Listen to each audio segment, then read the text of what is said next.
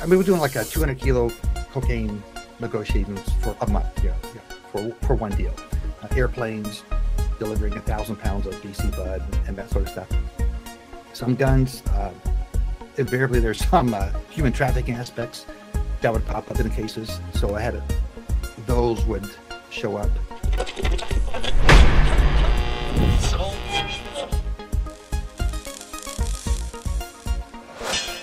Welcome to ArcPoint Forensics Unallocated Space. This is a live podcast uh, learning about digital forensics experts and. Oh my God. See, this is why I can't wing it. It's always a two take effort here. 100% of the time. 100%. I was like, you know what? Maybe it won't be this time because I'm, I'm just winging it. But apparently I can't do that either. All right, clapping it in again.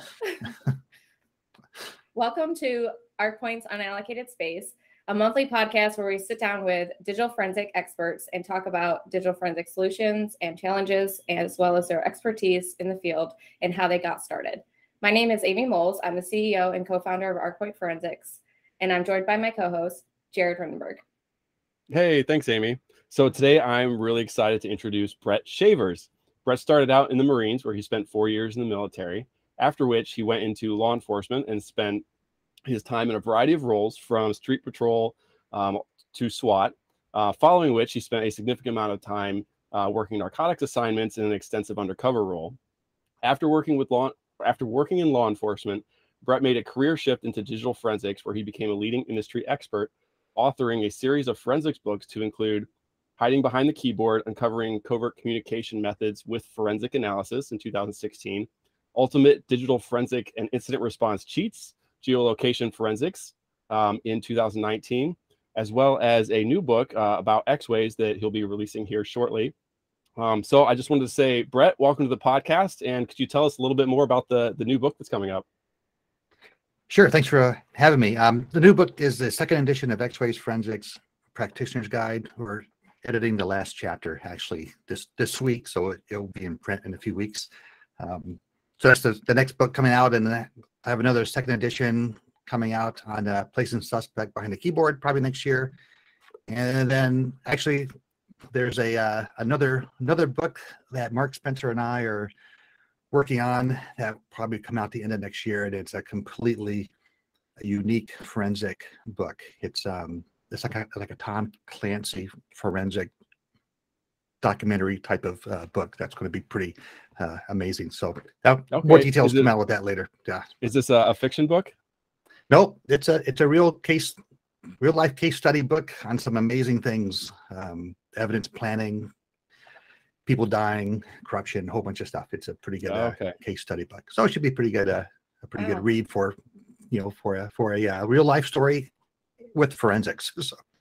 Yeah, that will be interesting. So um, just kind of pulling from the web page just to kind of encompass some of how just how interesting it could be.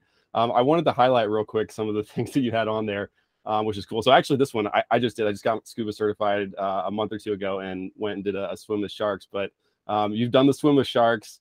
Uh, you've solved murders, dined with some crime bosses, uh, taught uh, obviously at world class universities, uh, been shot at, stabbed, and beaten, which will be interesting to get into. Um, obviously, you're on the SWAT team, bought, sold, seized a ton of drugs, earned the EGA and carried the M60, hunted wild boars, and apparently was chased by wild boars as well. I guess they return the yeah. favor when they get yeah. a chance. Um, drove really fast chasing violent felons. I'm curious just how fast that was. Um, landed in a few in fewer planes than you took off in, uh, which has to be an interesting story. Um, operated internationally as an undercover officer. Um, climbed mountains, did a bunch of traveling, um, and then obviously served in uh, the military, um, receiving a bunch of accolades for that. So, wow, yeah, that uh, the, I'm sure the stories that you have that will go into that book and the case studies will just be uh, phenomenal, super interesting. Well, half of that, I think I even put on that webpage. Half of it sounds more exciting than it was, you know, and the and the really exciting stuff may not may not look that exciting. So everything's more glamorous looking on the end, you know, from the outside. Yeah, well, we like to re- remember things in the highlights, and if you know, yeah. some of these things may or may not be highlights, but certainly memorable. Yeah. so, how do you even get started on writing a book? Like, what is your process? Um. Well, the process is um suffering and trying to squeeze in the time. That's that's that's the, that's the process. and I've, I've asked people how do you how do you do it? You know, some people, you know, eleven books, twelve books, and I, you know, it feels like they do it in two or three years, and I wonder how. And the same answer is just suffering. You gotta you have to do it. You have to make time to do it, and it's tough. I mean, it, there's many days that I don't want to do it at all, and uh, especially technical books, you have to have it. Actually, you know what? If, if I could write a fiction book, that might be a lot easier because it can just be fantasy. So uh, you can't fact, fact check it, but with a technical book, it's a little bit difficult because um, there's always the um, oh you were wrong here, and so you don't want to be wrong, and things change. So Yeah. it's it's tough. There's no process other than suffering. It's, uh, So if there's something that was wrong or something that's like outdated, do you have a process of do you upload that in the comment section or how do you update it on the fly without That's- reprinting the whole line? It's a good good question. Um, so on the first book, that place in the subject on the keyboard book, I kind of wrote it broad, so it would apply for you know more than one year. Uh, but many technical books, like you just said, they, they're out of date in in a year because things change, operating systems change. So you can't really update the book with a publisher unless you do another edition, and you know they usually don't want to do another edition for a couple of years. So then you have an outdated book on the shelf even though you know you have the uh it, it'd be a blog post i guess would be the best way to you know i wrote this back in three years ago now things have changed here's a blog post uh, but when people buy the book it's still going to be outdated that's you know unless you're self-publishing and then you can upload a new version so people can buy the new version but that's the thing with books blogs you can change it and fix it books yeah, Yeah. not that not so- so much Yeah, I would imagine it was like more difficult and time consuming. So But hey, the updates, new books, new materials, turn over the the the customer base. I guess not turn over the customer base, but repeat customers, right? Yeah but That's what you want, Yeah. not turnover. Oh, yeah. I mean, on the, let's say the X-Ways book that the first one that came out, and I just added up the number of changes in the so- in a software. That's one X-Ways software, and the number of changes between the first book and this book, it's like twelve hundred updates, uh, features added, bugs removed, that sort of thing. So twelve hundred updates means a new book. So updating technical books is um, it's not like well I'll just update a, the new the new button that showed up. It's uh, it's way more than that. So it it's it's suffering. I guess that's uh, I'll go back to that. Yeah. nature of It suffering. is the last week of editing and putting it together kind of like um, really the last month of editing and putting it together. yes, yeah, and it's um holding my breath that actually doesn't have another update. Oh, Just- yeah. just not just not, just let's keep it the same. So, right so you have no control over that. no, no. Oh man. Right. What uh, Um, what caused you to like what inspired you to write a book in the first place? Um, well, for that particular first book, it goes back to my NARC days, and just as uh, whoever's worked NARCs as a uh, filing detective means a patrol makes an arrest, they send the case to a det- assigned detective, and you have to write an affidavit saying, "Yeah, this would happen. happened. I file charges." So I get these cases where patrol would pull over a car, there'd be two, two or more people in the car, and there'd be some drugs, some crack in the center console. So who do you charge in that car? Um, do you charge a driver? or say it's a third party owner of the car. So who do you, you charge the owner? Um, who do you charge? So I asked my partner that day, I said, well, I said, who do we charge? And uh, his answer was, I don't know, because you have all these people. So I started to figure, you know, right away started to learn, well, we got to pin attribute crimes to a person. So that's um, taking notes on, well, this, this worked in the case for drugs, this worked in the case for, you know, murder, whatever it is, attribution basically. So coming into direct digital forensics, this was the same thing when I, I started um, the first forensic lab in my agency. So, and I had no senior guy to go to to ask questions. Yeah, this is kind of way back in the day of uh, not that many people around to ask anyway. So it was attribution was the big thing. So a lot of note taking, a lot of figuring out how to, how to, you know, pin, you know, the crime on the person, not any person. So a lot of notes led to that book placed in a subtype kind of keyboard. Basically, um, that book was written for me, so so I could, you know, kind of remind myself of well, here's how I want to attribute a crime to a person. Uh, it's not just one piece of evidence; it's a lot of pieces of evidence. Yeah, yeah, look everywhere really, and totality of the circumstances, not just one piece. So it all stemmed from that. Who do you charge when you have a lot of people and and nothing directly tied to it? So that's where the book came from. My notes for me. So Is that true with uh, your blocks too, and as well as all the other resources that you provide to the, the DFIR community? Yeah, it's all uh, based on mistakes, you know, I, that I've made. I've, I uh, don't think a lot of people would admit that. you know, it's um, yeah, you have to admit your. I admit my mistakes. Um, I admit when I'm right and when I'm wrong. You know, I was right, I was wrong, and I think that's the only way to get better anyway. And like I said, um, when I started out, actually, when I started out in narcotics, I had uh, one of the worst partners you can imagine, other than uh, Denzel Washington and Training Day. I guess that'd be the worst Could have been partner, but I had a pretty could have been worse, but I had a, a pretty bad one. And um, I mean, without any training, I'm doing undercover work and I'm being put in, in really bad situations. It was uh, just ridiculous. Actually, I thought the job sucked. That my first couple of months, I go, "This job sucks. God, I don't want to do this anymore. It's too dangerous." And then later, I learned, well, I was doing it wrong. I was being wasn't even being taught. I was being shown wrong. I was put in wrong bad situations. So eventually, I was learning, and I and so then I eventually got my own. I became senior. That that guy got basically got fired, and uh, so I made sure my partner came into a better world of this is how we do it safely. This is how you do a, a good case. This is how we avoid problems. And the same thing with forensics. When I came in, there was nobody to ask. Um, I would call a neighboring agency. How about my first um, forensic case? I got some. I got bare bones training. I can image a drive, and uh, I can look at some things, right? So uh, a, a detective says, "Hey, we got this case.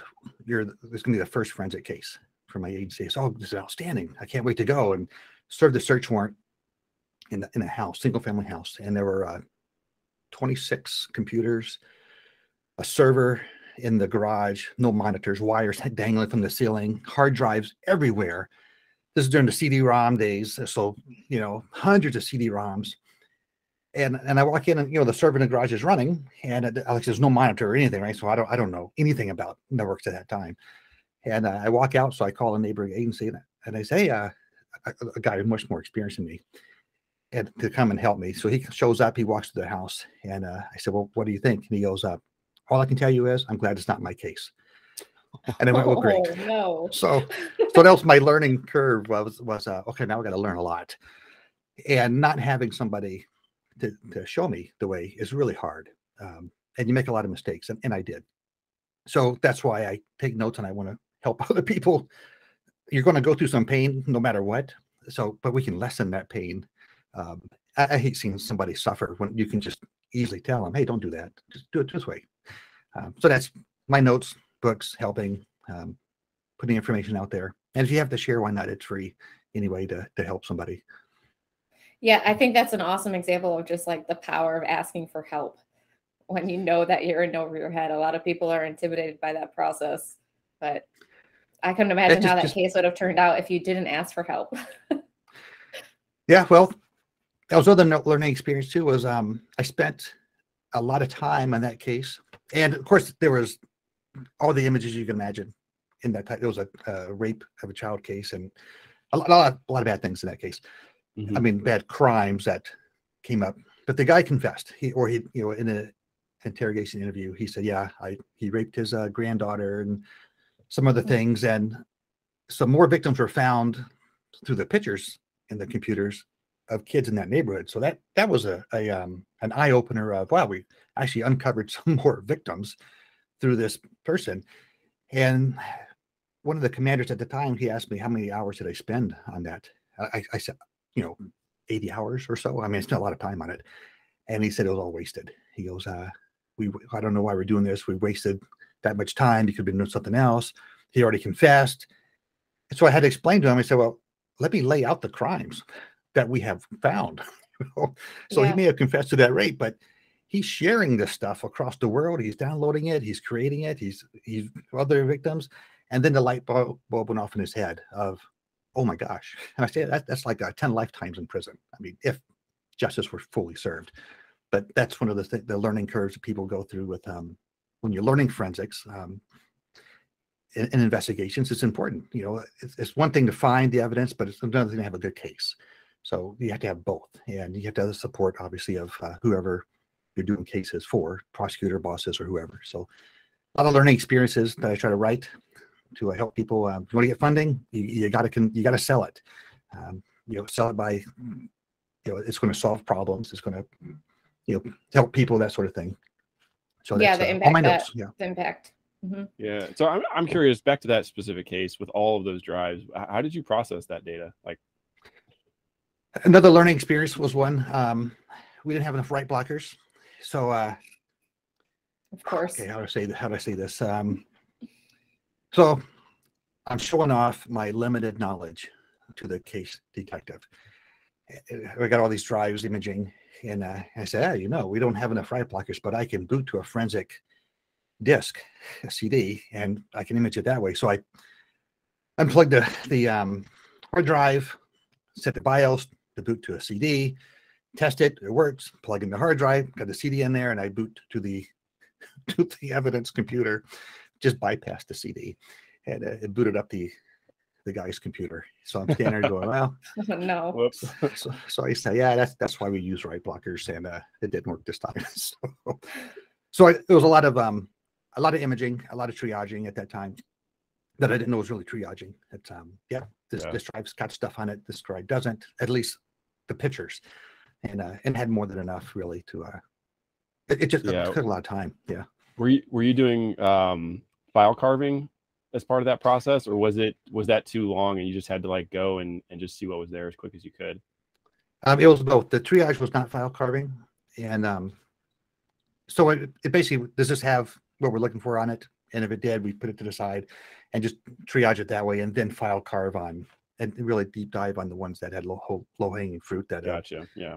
they're not deleted. There's and there are of course more that were deleted and shared and that sort of thing. So we had more than enough just off of that. And I'm sure the other ones had stuff on it, but uh, just just so many for one person to do. I mean, it was just it Yeah. was, it was a lot. I would imagine, yeah. So the um, timeline on that whole case that you were working, how long did it take from start to finish of that person being prosecuted and sentenced? You know, um, I was actually assigned the narcs at that time because I was beginning. So uh, I would just come in, I would do the forensics, and I would say, "Here's what I got," and I'd run out and do drugs, sell drugs, buy drugs, that sort of So, it, was, So- it was a stressful day. I understand. yeah, yeah. So as far as how the case went, and that, one never went to trial that I'm aware of, or I never testified in it. So, but I know that he went to jail, you know, conviction. So I'm not sure how that turned out, plea or or trial, but that's how that initially worked was trying to to convince the agency. Now they have full time forensic people to do this in that department, where then it was kind of a part time part time gig that I was trying to squeeze in there. Um, hmm so it worked out, you know, eventually in the end, but it was a lot of uh, a lot of hours of uh, trying to get that to work. Man, too bad you didn't have Atrio. you could have compressed You know- that down. Waiting for it. This this is in the days of uh, Drive Spy, Norton Disk Edit, um, oh, yes. WinHex. I mean, EnCase version three, you know, which was uh, not pretty either. So yeah, yeah. I feel like the Anything been better. entire digital forensic community was not pretty in the beginning. No, no, it was bad. It was uh, 12 days of pulling the plug, you know, from the back of the machine and no RAM at all. I mean, it was different. You know, it was easier, I guess, if you look back on it that way. You know, smaller hard drives. You know, now we have terabytes and we're not even imaging. We're just um, grabbing what we need and and moving from there. It's a different world. you know.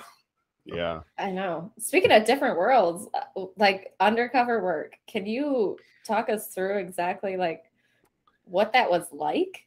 How long were you undercover for? And was it like Oh. what like you were positioned for a series for like in one position over time, or was it you'd kind of jump into different roles, jump in and out of it? Yeah, I was. Uh, I don't know if everyone does it this way, but I was uh, doing both at the same time. I had long-term undercover cases, you know, like a year. Um, but within that year, I was doing, you know, quick buy busts and short-term undercover cases. So, and it wasn't just for my agency. Okay, let me let me let me set the stage here. It's uh, so uh, my agency had my agency had two undercover narc positions. You know, me and another guy, and we we did street level cases. So my uh, my first my first first drug deal um, with that bad partner, I'm sitting in the office and I go, how do we do how do we do this work? I have no training. You know, I, I drove around in a police car and I rode a bicycle. You know, And he goes, well, um, you can just call up a drug dealer, order some drugs. And I go, really? I mean, is that? He goes, yeah. Here's here's some numbers from someone who got arrested. So I go, all right. So I'm uh, I'm making it's called code calls. I'm making these calls on the phone. I got these burner phones, code phones, and I'm making these calls. I'm I don't even know what I'm ordering. I'm going, hey, I, I, I want to buy a hundred dollars worth of whatever, right? And that's how I got started was uh, code calling, and some of those were so bad of um, safety issues. That's when I was questioning this job. How do people do this job?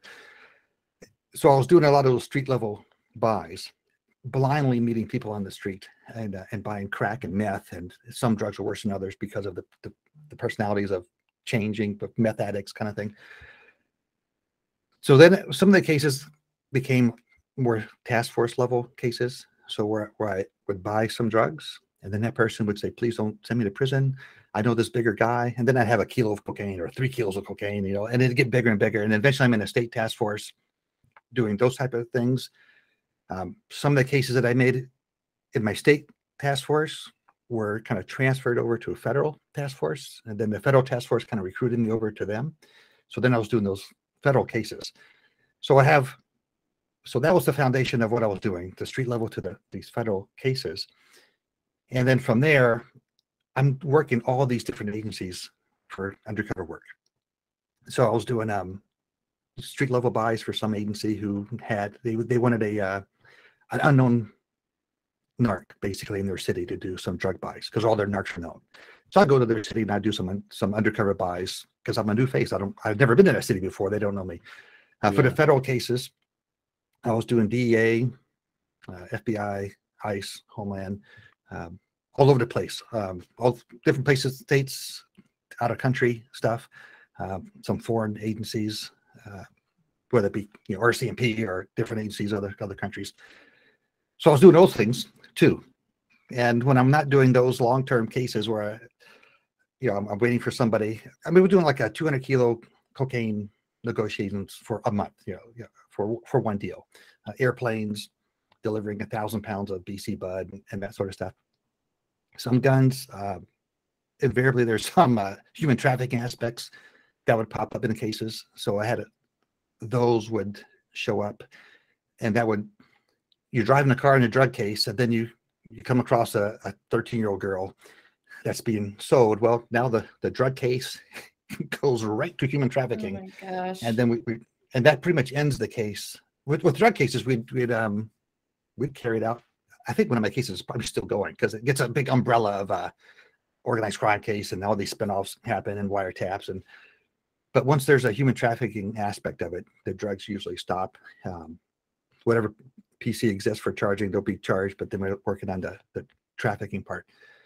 So that was only and the, the terrorism. Sometimes it'd be a terrorism link that, that now that gets driven to a different direction for that way. So uh, the drugs were kind of central to everything, but there's so many other spin-off cases that would happen. I was selling um, houses at, at one point for mortgage mortgage fraud. So you had um, drug dealers who were laundering money through housing, through houses, through a dirty lawyers who, you know, escrow and I mean, it was just, it was so complicated that um, I, I didn't know what I was doing for most part um, because of you know, the, the amount of money. We had a, a plane of a million dollars in cash in the air with some DEA agents for flash cash for drugs and another. I mean, trading coke with cars. We had um. Oh my gosh. Okay, another way. Had there's Seattle had a stolen car problem, right, as most cities do. So in this one drug case, you know, I have an informant going to a drug a uh, a dealer a car dealer used car dealer shop and it turned out to be instead of buying drugs, trading drugs for cars was the thing. And so I get introduced, and now I'm trading stolen cars for drugs. So I talked to State Patrol here, and they say we have a lot of recovery. This is something new. Maybe you don't know. I didn't know. When a car gets recovered that's stolen and insurance pays for that car, apparently the owner doesn't get the car back because they get a new car. And now that car is kind of like property of, of the state or whoever recovers it, and they have to auction off or whatever it is. So this trooper, he goes, Yeah, we have so many stolen cars that recovered. Owners have already been paid off, and we have these cars. So you can trade them for drugs if you want. so And you're just sitting there go, hmm, which one? Which one? yeah, so we're now we're trading these stolen cars for drugs. So we're getting drugs and drug charges.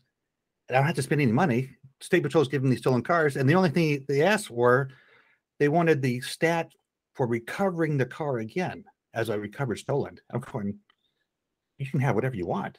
So I'm trading stolen cars. Now we get into houses. We got mortgage fraud.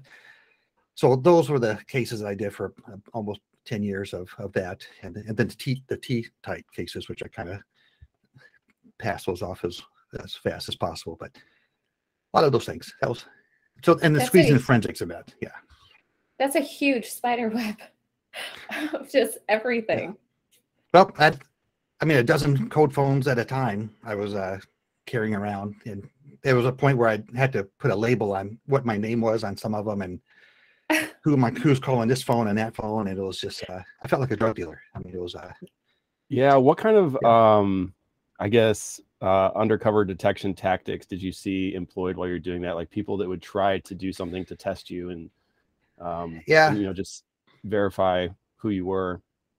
everything um except for using drugs i've, I've never had that come up and that's what, what i learned if you're doing street level drugs those verification things are very dangerous because those street level people are usually drug addicts like hardcore drug addicts so they watch a lot of movies and it- it- it's really dangerous you know so whoever pretty does street, unstable. Yeah. unstable and it's just dangerous and for most of those um that's why when i got to the higher level it's pr- probably it's actually just as dangerous um just not when you're dealing in negotiations. So uh, let me i was doing this one undercover case with um it's the big circle boys is the name of this um the chinese mafia circle so in california we're doing and i'm meeting this guy from china and we're talking about drugs in a restaurant and we're openly talking about drugs um 100000 pills of ecstasy this that and the other. I mean we're blatantly just saying ecstasy and cocaine or whatever. And it, it was nothing unusual but on a street level buys that i've always done if i were to say the word crack or cocaine they'd immediately think uh, you know this is a trap because we're supposed to use code words. But in the upper level there's no such thing as code words for the most part. Um, it's um, you're plainly speaking english and you're also plainly speaking about killing people um, getting killed those sort of things. So Oh. The communications were much easier for high level. Um, I mean, I sat with people who kill people legitimately, and uh, I've been given phone numbers of if you have a collections problem, call this guy. Uh, he can twist a head off like a top. You know, was one statement. And uh, That's that's one way to picture it. right, so there's it's it's easier that there's no miscommunications because everyone's clear. Um, I've had on the street level, actually street level, on a on a meth, like a 15 pound meth deal with a Mexican national who came over to deliver in a, in a, in a small plane from Mexico. Um, you know, he put a gun in my gut, patted me down. He missed my body wire, and it was over in about five or so seconds. I mean, it wasn't like um anyone's going to come and rescue me. It was uh, one of those gun in the gut, pats me down, misses the wire, and I'm thinking the whole time, well, as soon as he finds that wire, it's going to be a struggle here. But he he, he totally missed the wire, and uh, so it was over. And I figure, okay, he's he's comfortable now. Thank goodness. But- yeah, no kidding. That's that's probably the closest I come for. It wasn't a, a uh, you know stripped down naked type of thing. It was uh, I think he's he did it probably to to see how I would react, you know. And but it was so fast. If he would have slowed down, it would have been a different reaction. But it was just Yeah. A quick thing. But That Those is things, so yeah. stressful. I would When you- not be able to handle that. yeah, yeah. so- One, one thing Yeah. that's that it seems interesting within the government is there's a quite a range of training opportunities just depending on who's who's who and what the resources are and there's still a lot of you know fairly untrained people doing like you were saying like really dangerous stuff like still going out and doing the work so when you were first starting out and you didn't have a lot of training did you have like when you're out doing a buy or meeting somebody on the street to actually do an exchange did you have support like if something went wrong somebody was around the corner that could come help you or was this like you were solo for the most part, there was always a team, a team Okay. there. Um, I mean, there's cover teams, there's rescue teams, or at arrest teams, and all these different teams. And sometimes it's only a few people. Uh, when I first started, it was one person was my partner, who uh, just basically winged it, you know. And uh, winging it is fine, and you know, for a podcast, but it's definitely not fine for a drug deal. so it's uh, my first year is basically winging it, and that was that. And a lot of bad things happened really with with that. But um, learning of well, you can have a rescue team and you can have this team and you can have this surveillance and body wires and all these neat things. So, I mean, now it's better. I, I can't imagine doing that work in the 60s or the 70s. I mean, it'd be insane. But I still, I, I know that there are still agencies that do crazy, stupid stuff like that. Um, and they don't really have to because the training training tells you, um, yeah, don't do that. Don't go to somebody's house you know, unarmed. You know, those things still happen because people choose to do those things. So mm-hmm. whenever I met narcs who, yeah, narcs who would tell me what the cases that they're doing, I just shake my head and go, man, it's not worth. I mean, the guy's going to get 30 days, maybe, if, if you convict him, you know. And so, you know, there's there's safe ways to do things, and sometimes even safe ways isn't a, a good way. I've had guns pointed at me by cops during arrest, you know, because I mean, just a lot of things can happen even though people are trained. Um, there's one, give an example of a case. I was doing a dangerous case with, with dangerous people. And it was, my stupidity was, as an undercover, I'm going to do it because I want the arrogance of a, I'm the best undercover. It's just stupidity of having the, the mentality. It's just like doing forensics. You, you're, you're type A because you want to, you want to be the person that finds the evidence and proves it. And I, and I was right. Undercover is the same thing. You just, you, but you have to have a, a um, some kind of line where you say, well, there's a point where I don't know. I'm going to stop it there. And there's a point where someone's got to, you know, tell me, yeah, let let the let's do that a different way. Or like expertise. You know, I I know Windows well, but I don't know Sun systems. Therefore, I'm not going to claim expertise. But in this case, I was being stupid and saying I'm going to do this undercover myself. And uh, so I had a SWAT. I was on SWAT at the time, so I had SWAT be my uh, rescue for this planned takedown. So I said, let's have a training exercise. So in case something happens, you can practice this. So I'm pretending to be the bad guy in this role playing thing with my other partner. And every time SWAT would come in to rescue me, I would get shot with some some munitions. And we just go over and over again. And I'm, I'm getting shot every single time. And it got to the point I, I said, look, I said, um, if I'm fighting the bad guy during this arrest, run in, don't shoot until you jam the barrel into the guy's body and then pull the trigger. And I, that was my rule of uh, for hostage rescue is uh, just run in and jam the, and I would still get shot. And I thought, yeah, this is a dangerous job.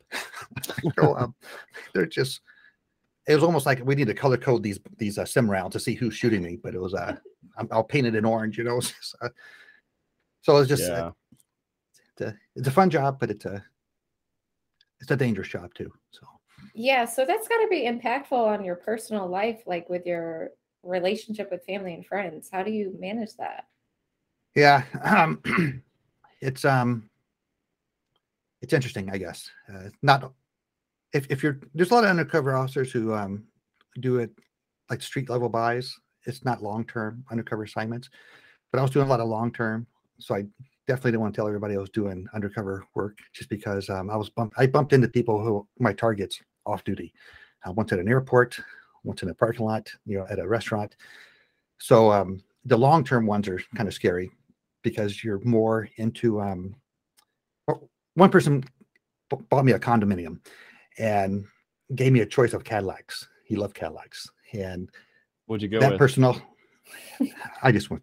I didn't want to be. I, I told him I didn't like him, so I, oh, okay. I, I, wasn't going to drive. I didn't know it's GPS or anything. I just figured uh, I'll drive my own car. You know, and I never lived in that condo. I took it. I visited just to show that I was there, but I didn't want to live in his condo either.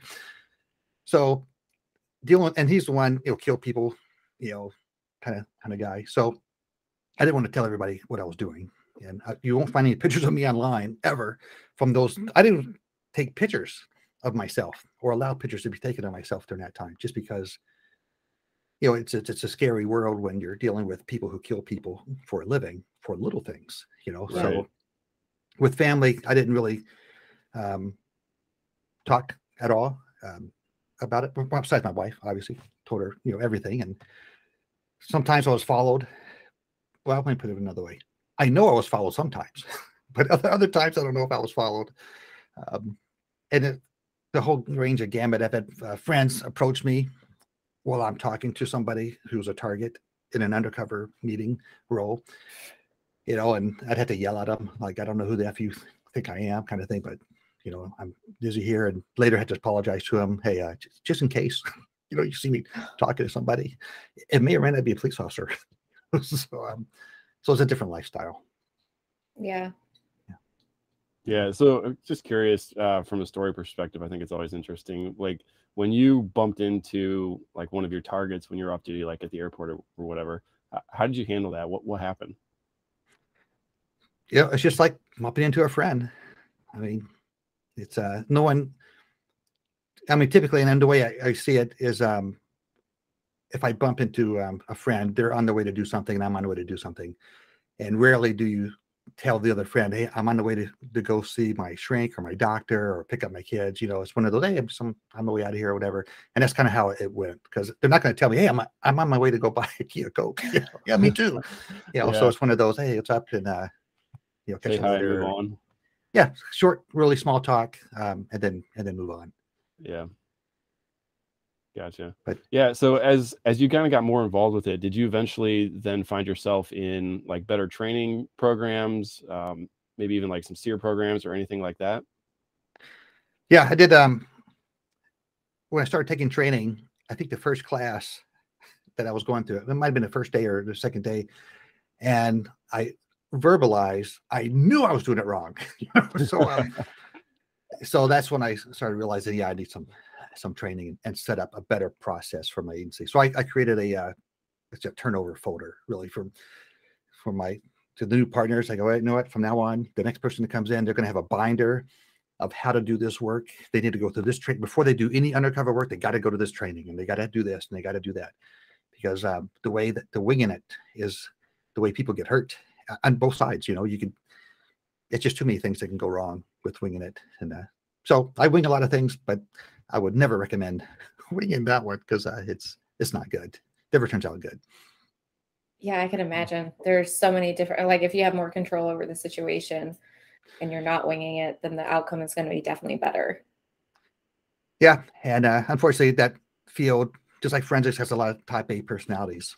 So you have a lot of people who are, uh, you know, singly focused on one target and blocking everybody else out. So it's having that personality of, um, this is the way I want to do it, but please give me some input. I'll, I'll take it. You know, it's going to be hard, but I'll take it. Forensics is the same way when you're when you think when you think you're right, and someone's telling you, dude, you're, you're wrong. You know, you have to be able to open to say, okay, show me where I'm wrong. Let me look at it and if I'm wrong, I'll admit I'm wrong. But Yeah. the ones who the ones who don't look at it that way, they're going to be wrong in a big way, and it, it's kind of a ruining career kind of thing attitude. Yeah, Yeah, I I like can the relate talk to louder that. and pull the plug approach. Yeah, yeah, it always seems Yeah. to work out. No, I actually used to work with um, an analyst, and I was trying to help that analyst and mentor that person. And I was saying, you know, sometimes when you have this gut reaction, but you can't back it up by any of the evidence, then it might not be what you think it is. Like you're just too far down in the rabbit hole. Step back, have somebody else peer review that work, see if they see any type of holes or gaps in your work, and maybe those will, you know, connect the dots.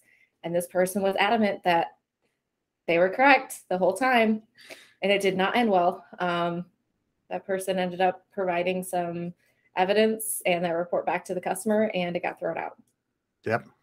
Yeah, attribution Yeah. is is really kind of a difficult thing.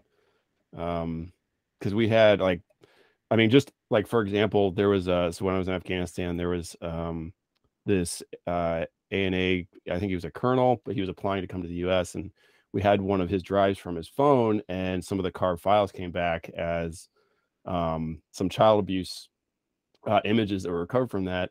Um yeah it was on his device but it was had been completely deleted. We don't we can't attribute that card to being in his possession the entire time. So it's it's one of those things where it's like it was in his possession it was likely his but you can't you can't definitively prove that because he could have given the Yeah. card to somebody else or it could have been a friend that handed in the card and had deleted it previously and he just was like hey i need a card um, yeah, it can be really difficult. And you think about the impact that that could have had on that person's life if you were wrong, right? And you Yeah. just kept pushing forward. Right. It's Yeah. great. Well, I've, I've given this example recently. I, I give this example a lot. There's a case in Washington State in uh, Spokane. A, uh, I think it was a lieutenant.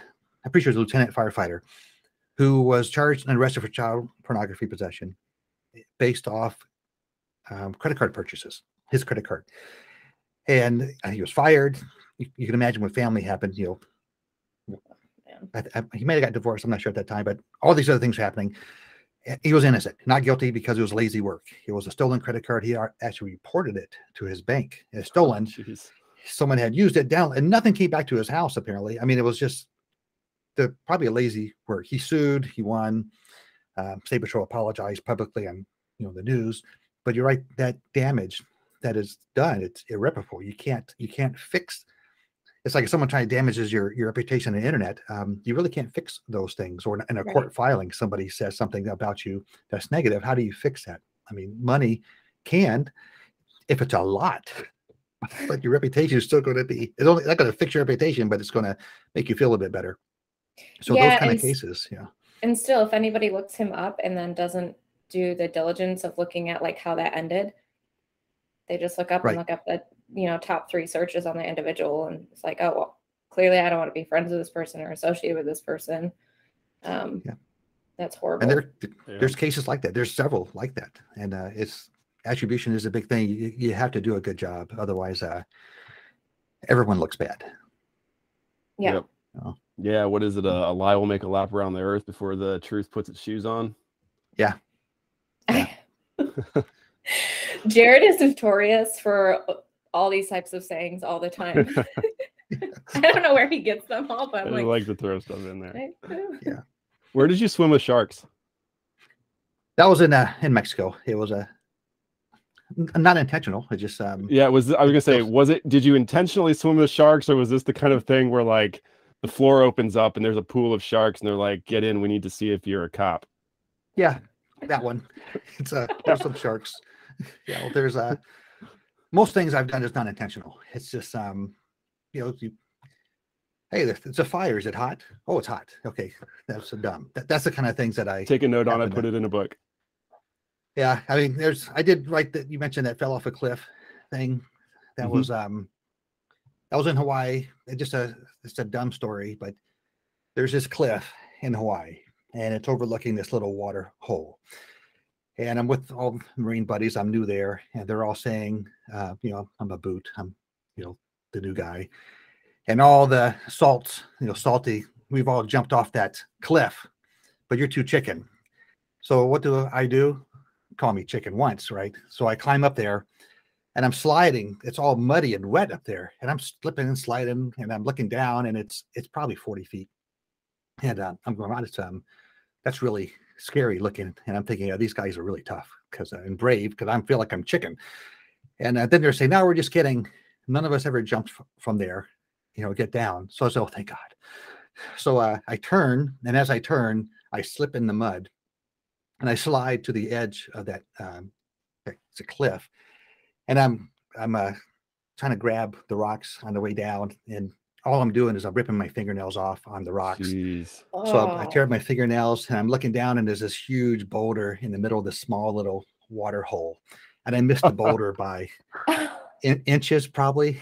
And uh and I and I hit the bottom. Yeah, I hit, I hit the bottom and I and I come up and everybody thought I was dead. I got blood everywhere and uh, I'm not feeling anything. I just th- thankful to be alive. and uh it felt like a hundred foot drop because I'm I'm yelling all the way down. I got two or three sentences out, I think, before I hit the water. But it was uh, Oh no. that's that's that's the falling off the cliff thing of of uh, yeah, you know, let, let's not be too stupid next time, and do and don't listen to everybody. Just so Oh that sharks, gosh. everything unintentional.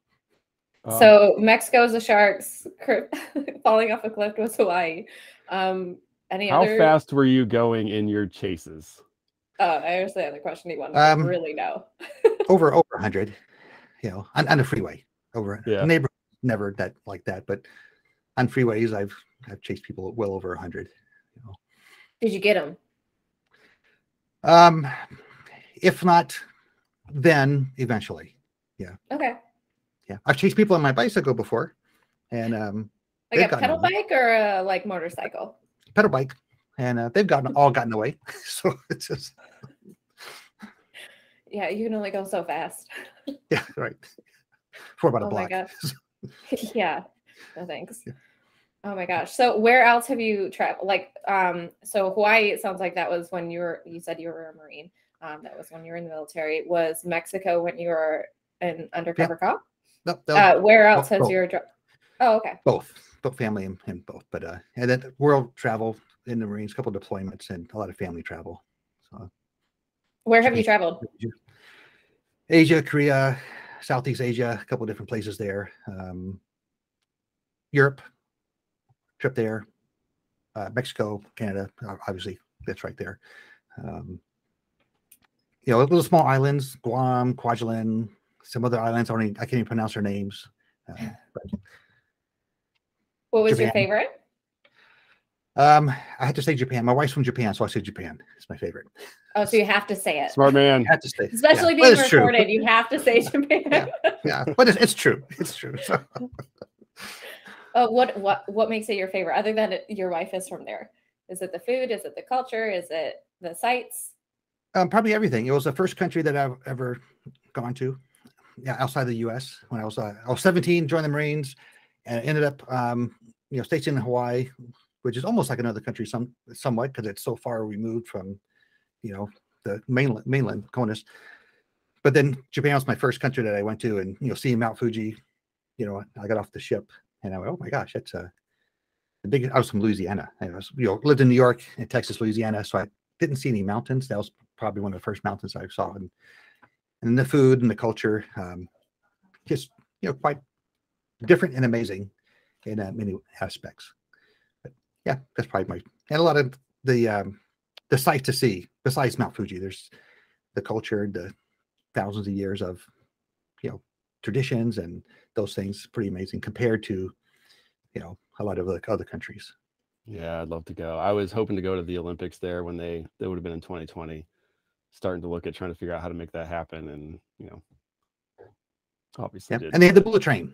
There you go, the bullet train. So and the bullet train. Yeah. there you go. So, Um, Brett, do you have a hard stop at three, or do you have a few extra minutes? I'm good to go whenever. Uh, Okay, so because we Three, yeah. usually do, um, uh, we have an experts react sections where we play clips of you know something that um, applies to the the people in the conversation.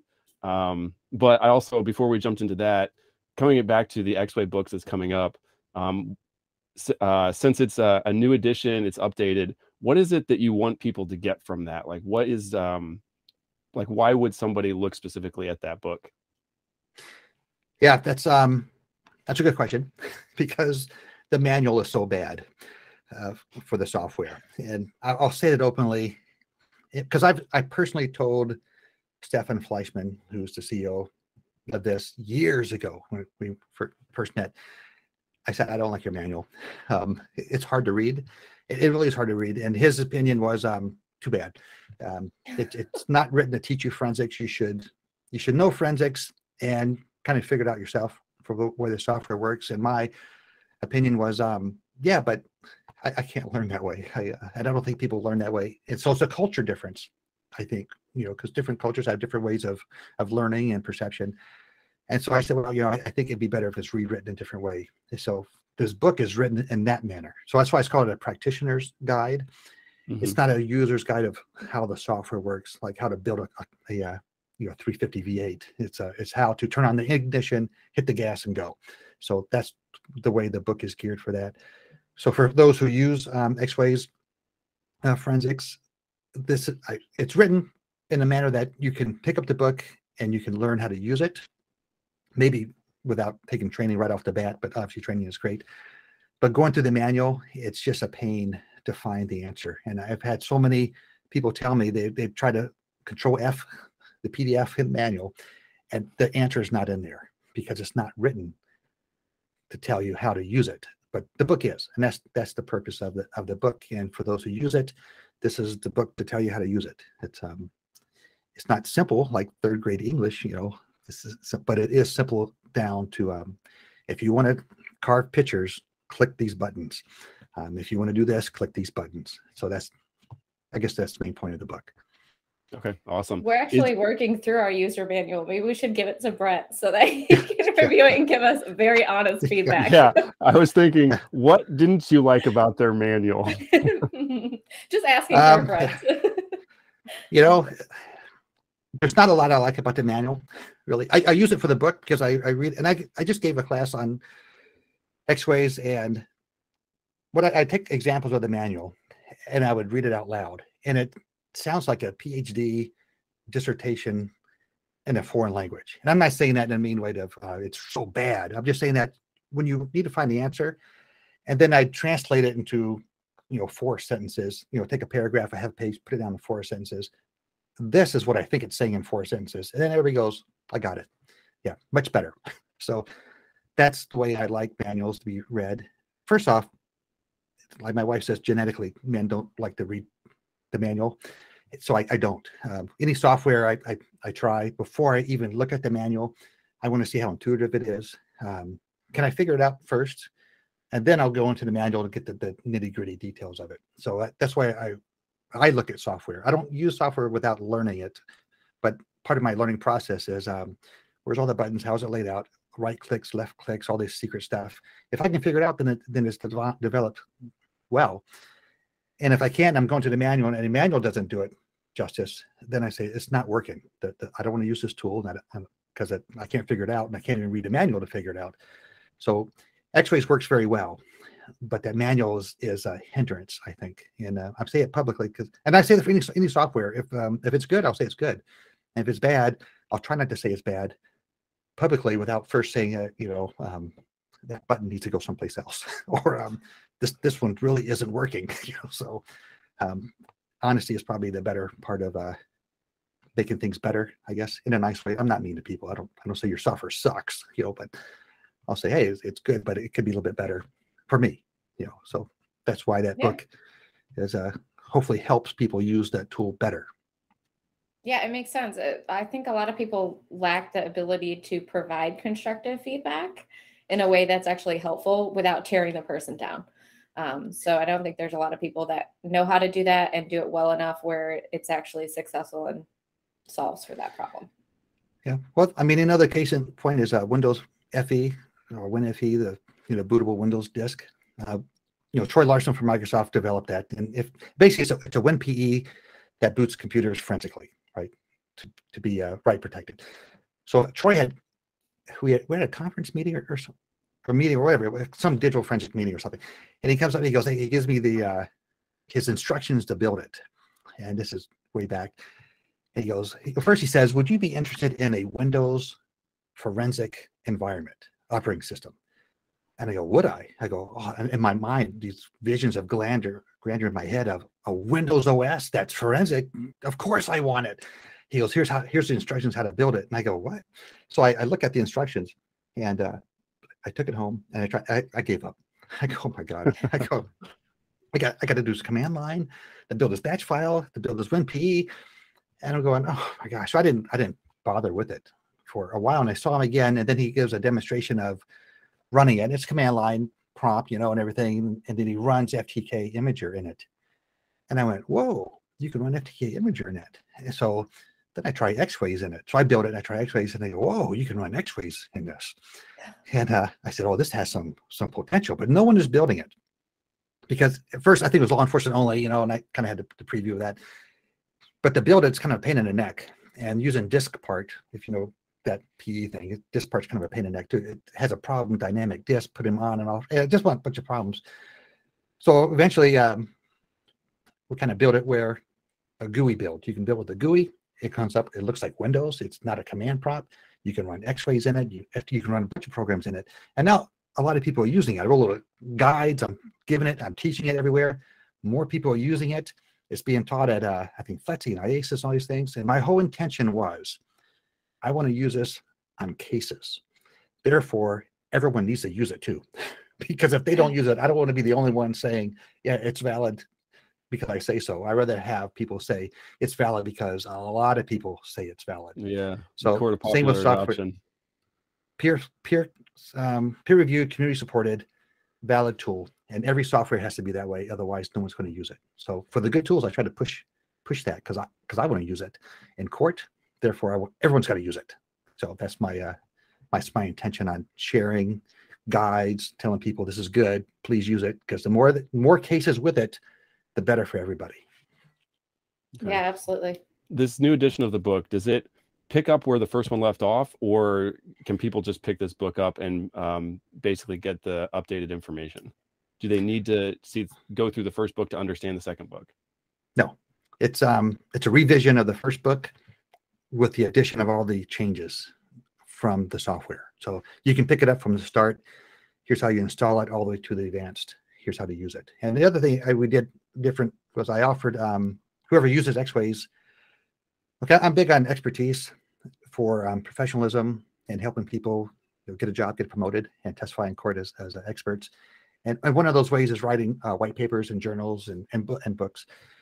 So what I did was I offered whoever uses X-Ways, if you're brave enough, send me your your a process that you use X-Ways with, and uh, I'll, if it, it, I'll peer review it. You know, we'll look at it, and if it works, we'll put it in a book. So I got about I think ten people who were brave enough to uh, send me. This is how I, I use X-Ways, you know, and and, the, and it- that's good stuff, and and it works. So it's- they're all going in a book. So Very cool. so now they're going to have a, uh, and it's copyright free for them that they can use, they can photocopy those pages, staple it to their resume. They can go to a drive interview and say, I use X-Ways Forensics. My pro- I process that I use or developed, it's been peer reviewed. It's in the book, the only book for X-Ways. They can use it in trial for expertise. So that's a, a way to, um, to help, you know, if you want to build up your resume, this is one of the ways to do it for free. Just send it in. Yeah, absolutely. For those that are listening that don't know, um, where do you advertise that and where would they submit it if they wanted their stuff peer reviewed? Um, well, that one is done now because the uh, the book is about to be submitted for final print. So um, I that one's done. But as far as peer viewing everywhere else, um, there's a DFIR review is probably my first. I don't know. The website is a uh, dfireview.com or something. I had to look it up, but I'll, I'll send it to you the, the website. So that would be my first choice to uh, submit something for peer review. And the second is legitimate journals. You know, uh, there's a lot of different journals for forensics, and there's a, um, I guess my, my opinion is going to play into here. If you have a blog post and you came up with something, you, um, and not even if you just came up for something, if you took someone else's process and you validated it yourself in a blog post, I would suggest send that to DFIR review. And the reason is DFIR review. It's it's Jessica Hyde, it's a whole bunch of people, me, me, her, and a whole bunch of others, are reviewing these um, blog posts basically. And if if they're good, they get published with a DOI number. Um, I mean, they're there for eternity. People can cite them in cases with a, here's a peer reviewed thing that I did, and it, it's fast. Um, it's you're looking at weeks or months at the at the latest, depending how busy everybody is, because it's all volunteer, compared to a legitimate, and I say legitimate, traditional uh, white paper journal where it may take a year plus to do that. So, and that's a different, and there's some rules beyond, um, if you submit once, if you submit before, you can't submit it to this journal, that sort of thing. So I would say, look at the DFIR review if you have something, and I say blog post, because if you've already written it up, right, you can look at something you already wrote and just submit it. And there's an easy format, basically PDF it and submit it, or, or make it pretty in, in a Word document. And it can be peer reviewed. And if it's not valid, if there's something wrong with it, we'll tell you, uh, good initiative, but, you know, take a look at these things first, you know, next time and resubmit and work through it and uh, get something that's peer reviewed. And, and that's, I think, a wonderful thing that we have in this field that a lot of fields don't have.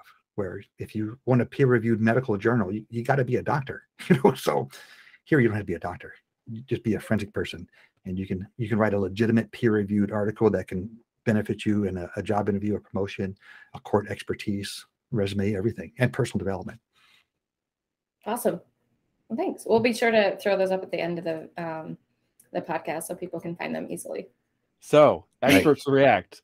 Uh, Oh, let's jump into this. Okay, so I'll just set this scene up. So, Donnie Brasco is a Hollywood rendition of um, an FBI agent who was undercover for 10 years. or about I think about 10 years or so. Um, really interesting story. So if people haven't seen it, go and check it out. Um, but this particular scene, um, Donnie, who's obviously undercover, is meeting um, a fairly high up crime boss person, mafia type of person, who's bringing him a diamond to try to do some kind of exchange. And Donnie basically tells him the diamond's a fake. So the guy's obviously not happy. And he's like, we're going to go back to the original source and figure out who who sold this to me. And so, um, kind of the the point of this is I wanted to show just how um, Donnie, the undercover uh, person, has to think on the fly in this situation and just like how delicate the situation can be and really kind of highlight that. So, um, if you can't hear this when I kick it off, let me know.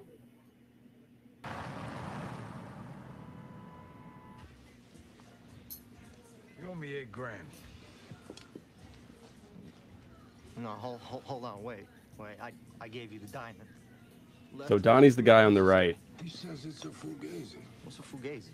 The diamond's a fugazi. No, no. What, what is a fugazi? Come on, you know. Don't you tell me what I know. You know what you did, pal. One of you's gotta be wrong. No, that's, that's a Tiffany fucking diamond. Left, that is my wife's fucking diamond ring. It's a fugazi, Left. Hey, I don't know what your problem is. Hey, Left. Eight thousand dollars. Let me talk to this fucking guy for a second. Just give me a half a fucking second with a guy, would you? Eight thousand dollars. Lefty, why don't you go to the bar and have a drink? Let me let me talk to the guy for a minute. Come on.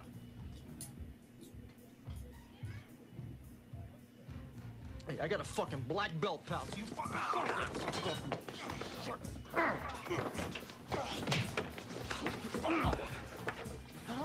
guy's gonna fucking kill you. You understand what I'm saying? Now we got about two minutes to figure a way out of this thing. I'm sorry. You sorry? Oh, shut the fuck up. Sorry ain't gonna do it. I don't want to die. Huh? I want to die. What kind of car you driving? A Porsche. Give me the keys. Fucking keys. All right. Whose car is it now? Lefty's. Lefty's left. All right, good. That's for the fucking drinks, pal. Okay. Well, yeah so i guess one of the things i'm curious about um uh, yeah just like how was it like having to react quickly in like intense situations or does that did that portray in any capacity some of the experiences that you felt you might have had you know, it's um, I think every time is a something intense happens, right? Um, and you don't know when something's going to go bad. And this one, I, don't, I saw that movie long ago. I can't remember all of it, uh, so I don't know if those diamonds were fake or real at that time. I mean, it, it, for the movie's sake.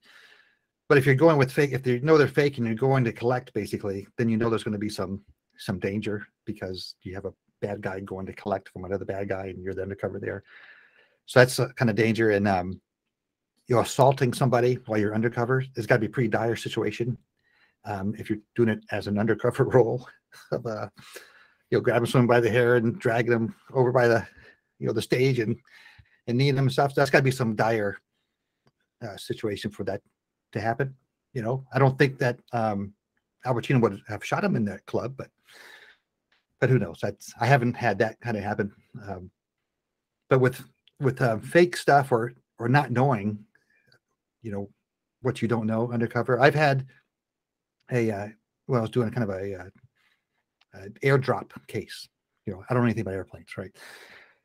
And the, the guy who's telling me he has a pilot talking to me about airdrops, and then the pilot comes to the table. He's telling me how he does airdrops and the packaging and all. And I'm thinking, and I, I said, I, I don't have no idea. I said, just tell me where to pick it up. I said, I, I don't know anything about airplanes, and I came across more credible than trying to um to fake something.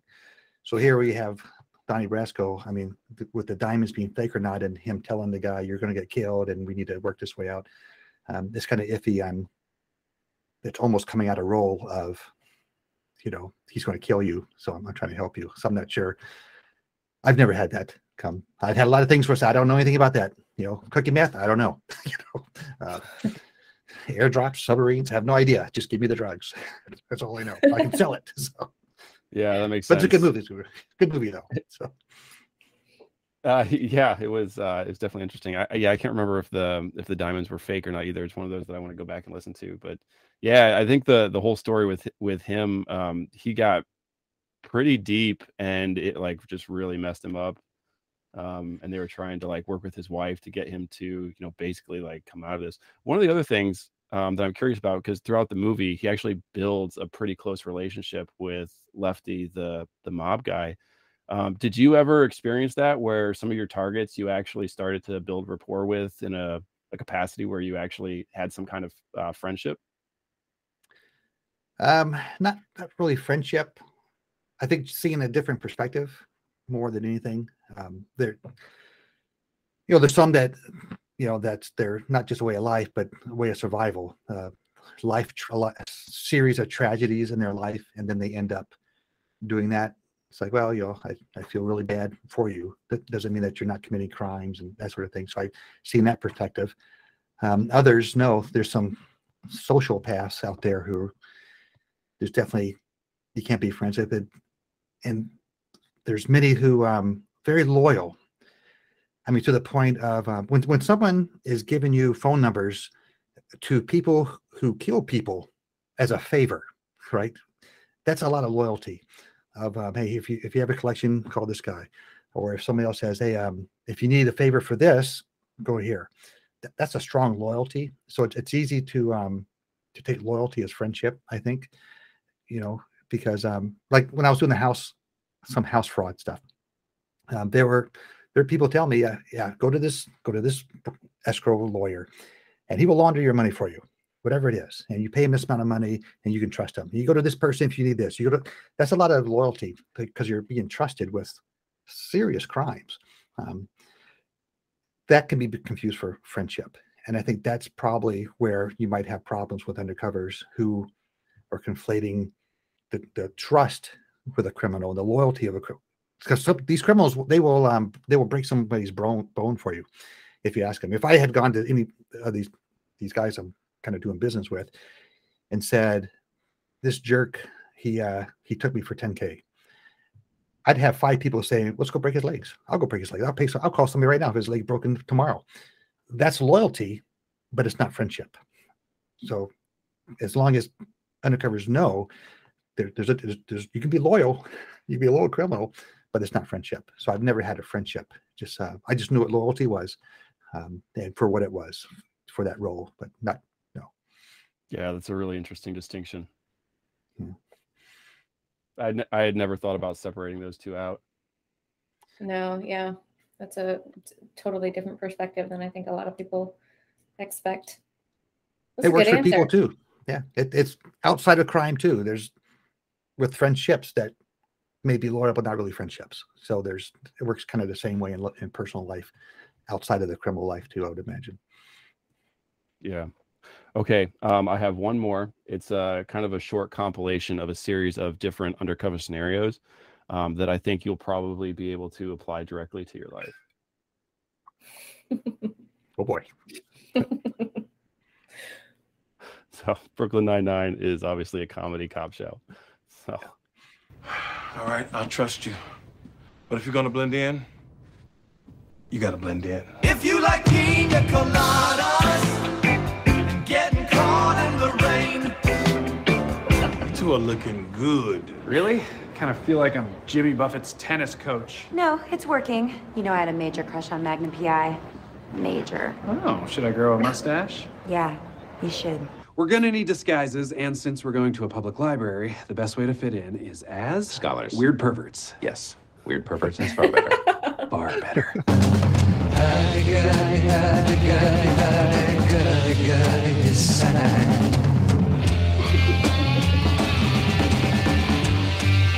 I love the mustache. What is the bandwidth on the Wi Fi here? We have much content to stream. Here's my cover. My name is Sherwin Lamond, sculptor, painter, full time barista. But once I sell my first piece, part time barista. Oh, nice. I'm Donald Hoberman Seitz. I wear glasses. Is that all you got? Is it best practice to come set up with your cover for imagining me and status um, while you're Just what are you actually, you talking know, in Why? location? Yes, thank you so much. Probably not. Wow, Probably not. outfits. I'm an artist, so I get that it's more than just tight. Nick likes to coat women in latex. He's fascinated by the idea of the human chrysalis and society's pupation. Hmm, cool. Human chrysalis and whatnot. Mm, You know, whatnot. Mm, So whatnot. You know, you know, yeah. I have no idea what a chrysalis is, but serious question. If she farts in that thing, does it blow up like a balloon? You have to assume that it would. You have to, right? What are you looking at? McAllister. Terry, Terry, Terry, I need you to help me see what I'm not seeing. Why can't you do this? You're giving me too many notes. Okay, well then I can boil it down for you into one note. Tyrone is an ocean. I don't know what that means. It means. means I want you to be tough but vulnerable, brave but scared, jittery but perfectly still. Also, pace it up a little. Come on, buddy, you got this. Man, these stupid cops won't leave me alone. What the hell? They think I'm a snitch? Not me. McAllister, I need to talk to you. No! Excuse me? I don't want any more notes. I've gone undercover before. Now just back off and let me do this. Uh-oh, Alfonso. Seems as though we got a pig in our midst. Looks like we can only trust each other. Come on, man. You obviously a cop too. Keep talking about how nefarious you are. So, Nikki, I always want to get Okay. That's all I got for that Oh. one. Yeah. That that show is amazing. Yeah. I did the uh the undercover role is um Hollywood kind of makes it different, I guess, uh, than real life. Yeah. Coming, you know, the, the legend and the personas, that sort of thing. So I think it's um I've I've had one one situation where I, there was a uh, a buyer, a a non-American English speaker buyer, who wanted to buy drugs from another non-American, non-English speaker buyer. So all these foreign languages. So I'm trying to find an undercover who speaks that other language, and I find one, and it, he speaks it as a second language. And I told him, I go, this guy only wants to buy from that, that, that person that language, doesn't trust Americans, right? So while they're doing the undercover meet, I'm listening to the body wire. My undercover starts speaking English about midway through the conversation and to perfect native English. And it, it, it didn't work. And I, I learned quickly of uh, if if you're pretending to be somebody that you're not, you're going to have a hard time eventually. This guy lasted about 15 minutes. Maybe somebody could last, you know, a week of phone calls. But when you're looking into a month or years, um, it's hard to come up with a new persona that you're going to live with unless you become that persona, which is going to affect your personal life. So uh, for me, generally, it was uh, I am who I am. Uh, you know, with if latex it's a thing, I don't know about latex. No. like a balloon. you know, I can tell you what I know, but I don't I don't know that. So don't fake that. so, so yeah, Oh my gosh. comedy's comedy. So you didn't ever pretend to be Trent the bar uh, barista? I, I no, I pretended to be a lot of things, um, child traffickers, that sort of stuff. But I would learn what it was, you know. But it wouldn't be um How to be yourself in in, that role or in Yeah. that status. Right. Yeah. Yeah. Yeah. I was a drug dealer many times, but that didn't mean that I was a drug addict. I was a drug user. It was um I trafficked in kids at one point. Um, but that didn't mean I was a child trafficker. You know, it it just meant I was playing that role of uh hey, I, I don't do kids, but I sell kids. That was my role. So Oh man, it's so so hard. Yeah. Yeah. Well, thank you so much for joining us on the podcast. We learned a lot. Um, it was actually a lot of fun to listen to a lot of the stories that you had and your experiences. So we'll be sure to share all the resources that you provided throughout the podcast um, in the notes. Um, and Jared, And- did you have anything? Yeah. Um, where can people go to find the book when it comes out? uh brettshavers.com. I'll put it on there, but it'll be on Twitter, my Twitter and everything. So um Okay. And you have a guess, blog uh, at brettshavers.com as well? yep. Easy to remember, it's just my name.com. Okay. So it'll be out there there any- and I'll. Are there any other uh, social media or other places that you're active that you'd like to highlight where people can Well, best connect with you? So I do the DFIR dot training website, which is you know free resources for links to software and training and that sort of thing. So through there is a- another way. At my Twitter, Brett underscore dot shavers. It's an underscore because somebody took Brett Shavers, so I had to put an Oh, underscore man. in mine. Rude. So uh, he was first, but there's another one. So, but that's that's probably primarily. He's not as cool, we can tell. Well, he plays baseball, so he's Oh got well, he does have that. Yes. Well, I know somebody that can, uh, you know, probably fix that problem for you. We should talk after the podcast. All right, but seriously, thanks everybody for tuning in. Uh, please give a like and a thumbs up and share it. Um, Brett, thank you so much for your time. Uh, it's been great. My pleasure. Thanks.